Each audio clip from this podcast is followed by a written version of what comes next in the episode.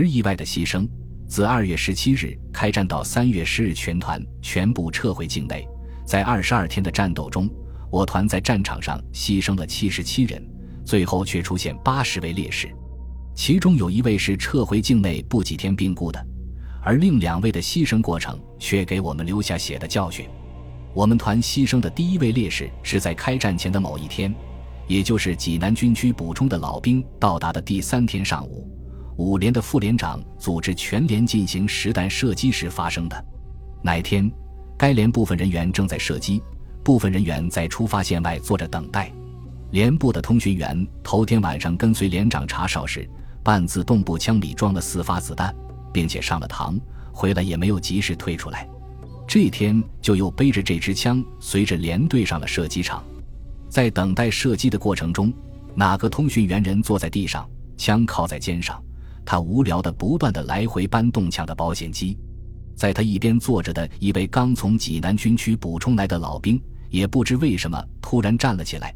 就在他刚站直的时候，那位通讯员无意间搬动了枪的扳机，砰的一声枪响，一颗子弹从老兵的左腮部进去，从右头顶部穿出，当时就一头栽倒在地，停止了呼吸。为出战先损兵，团首长十分恼火，当即撤销了五连副连长的职务。在后来的战斗中，该副连长作战勇敢，又被恢复了职务，给予那位通讯员行政记大过处分。但无论处分多少人，失去的生命却不能要回。写的教训是：射击前没有按规定组织验枪。我们团牺牲的最后一位烈士是在撤军回来后的某一天，经过休整后，部队又进行军事训练。一天，三营重机枪连组织实弹射击。一位战士刚打完，其排长就安排一名七十九年刚入伍的河南籍的战士胡靶。那位战士与靶子脸对脸正面相对，一个眼一个眼的正糊着。在这边，那位排长把弹链穿上枪机，嘴里念道：“下一个我来打。”一边说着，一边就拉枪机要送弹上膛。一松手，枪机发生滑稽，砰的一声，一颗子弹射出枪管，从那位胡靶的战士的后心进去。从前胸穿出，一瞬间心脏就停止了跳动。为什么能打得这么准？是因为重机枪的高低、方向机都可以固定。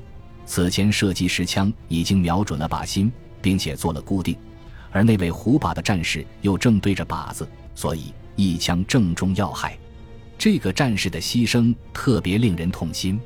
他入伍不到两个月就参加了对越自卫还击作战，作战中很勇敢。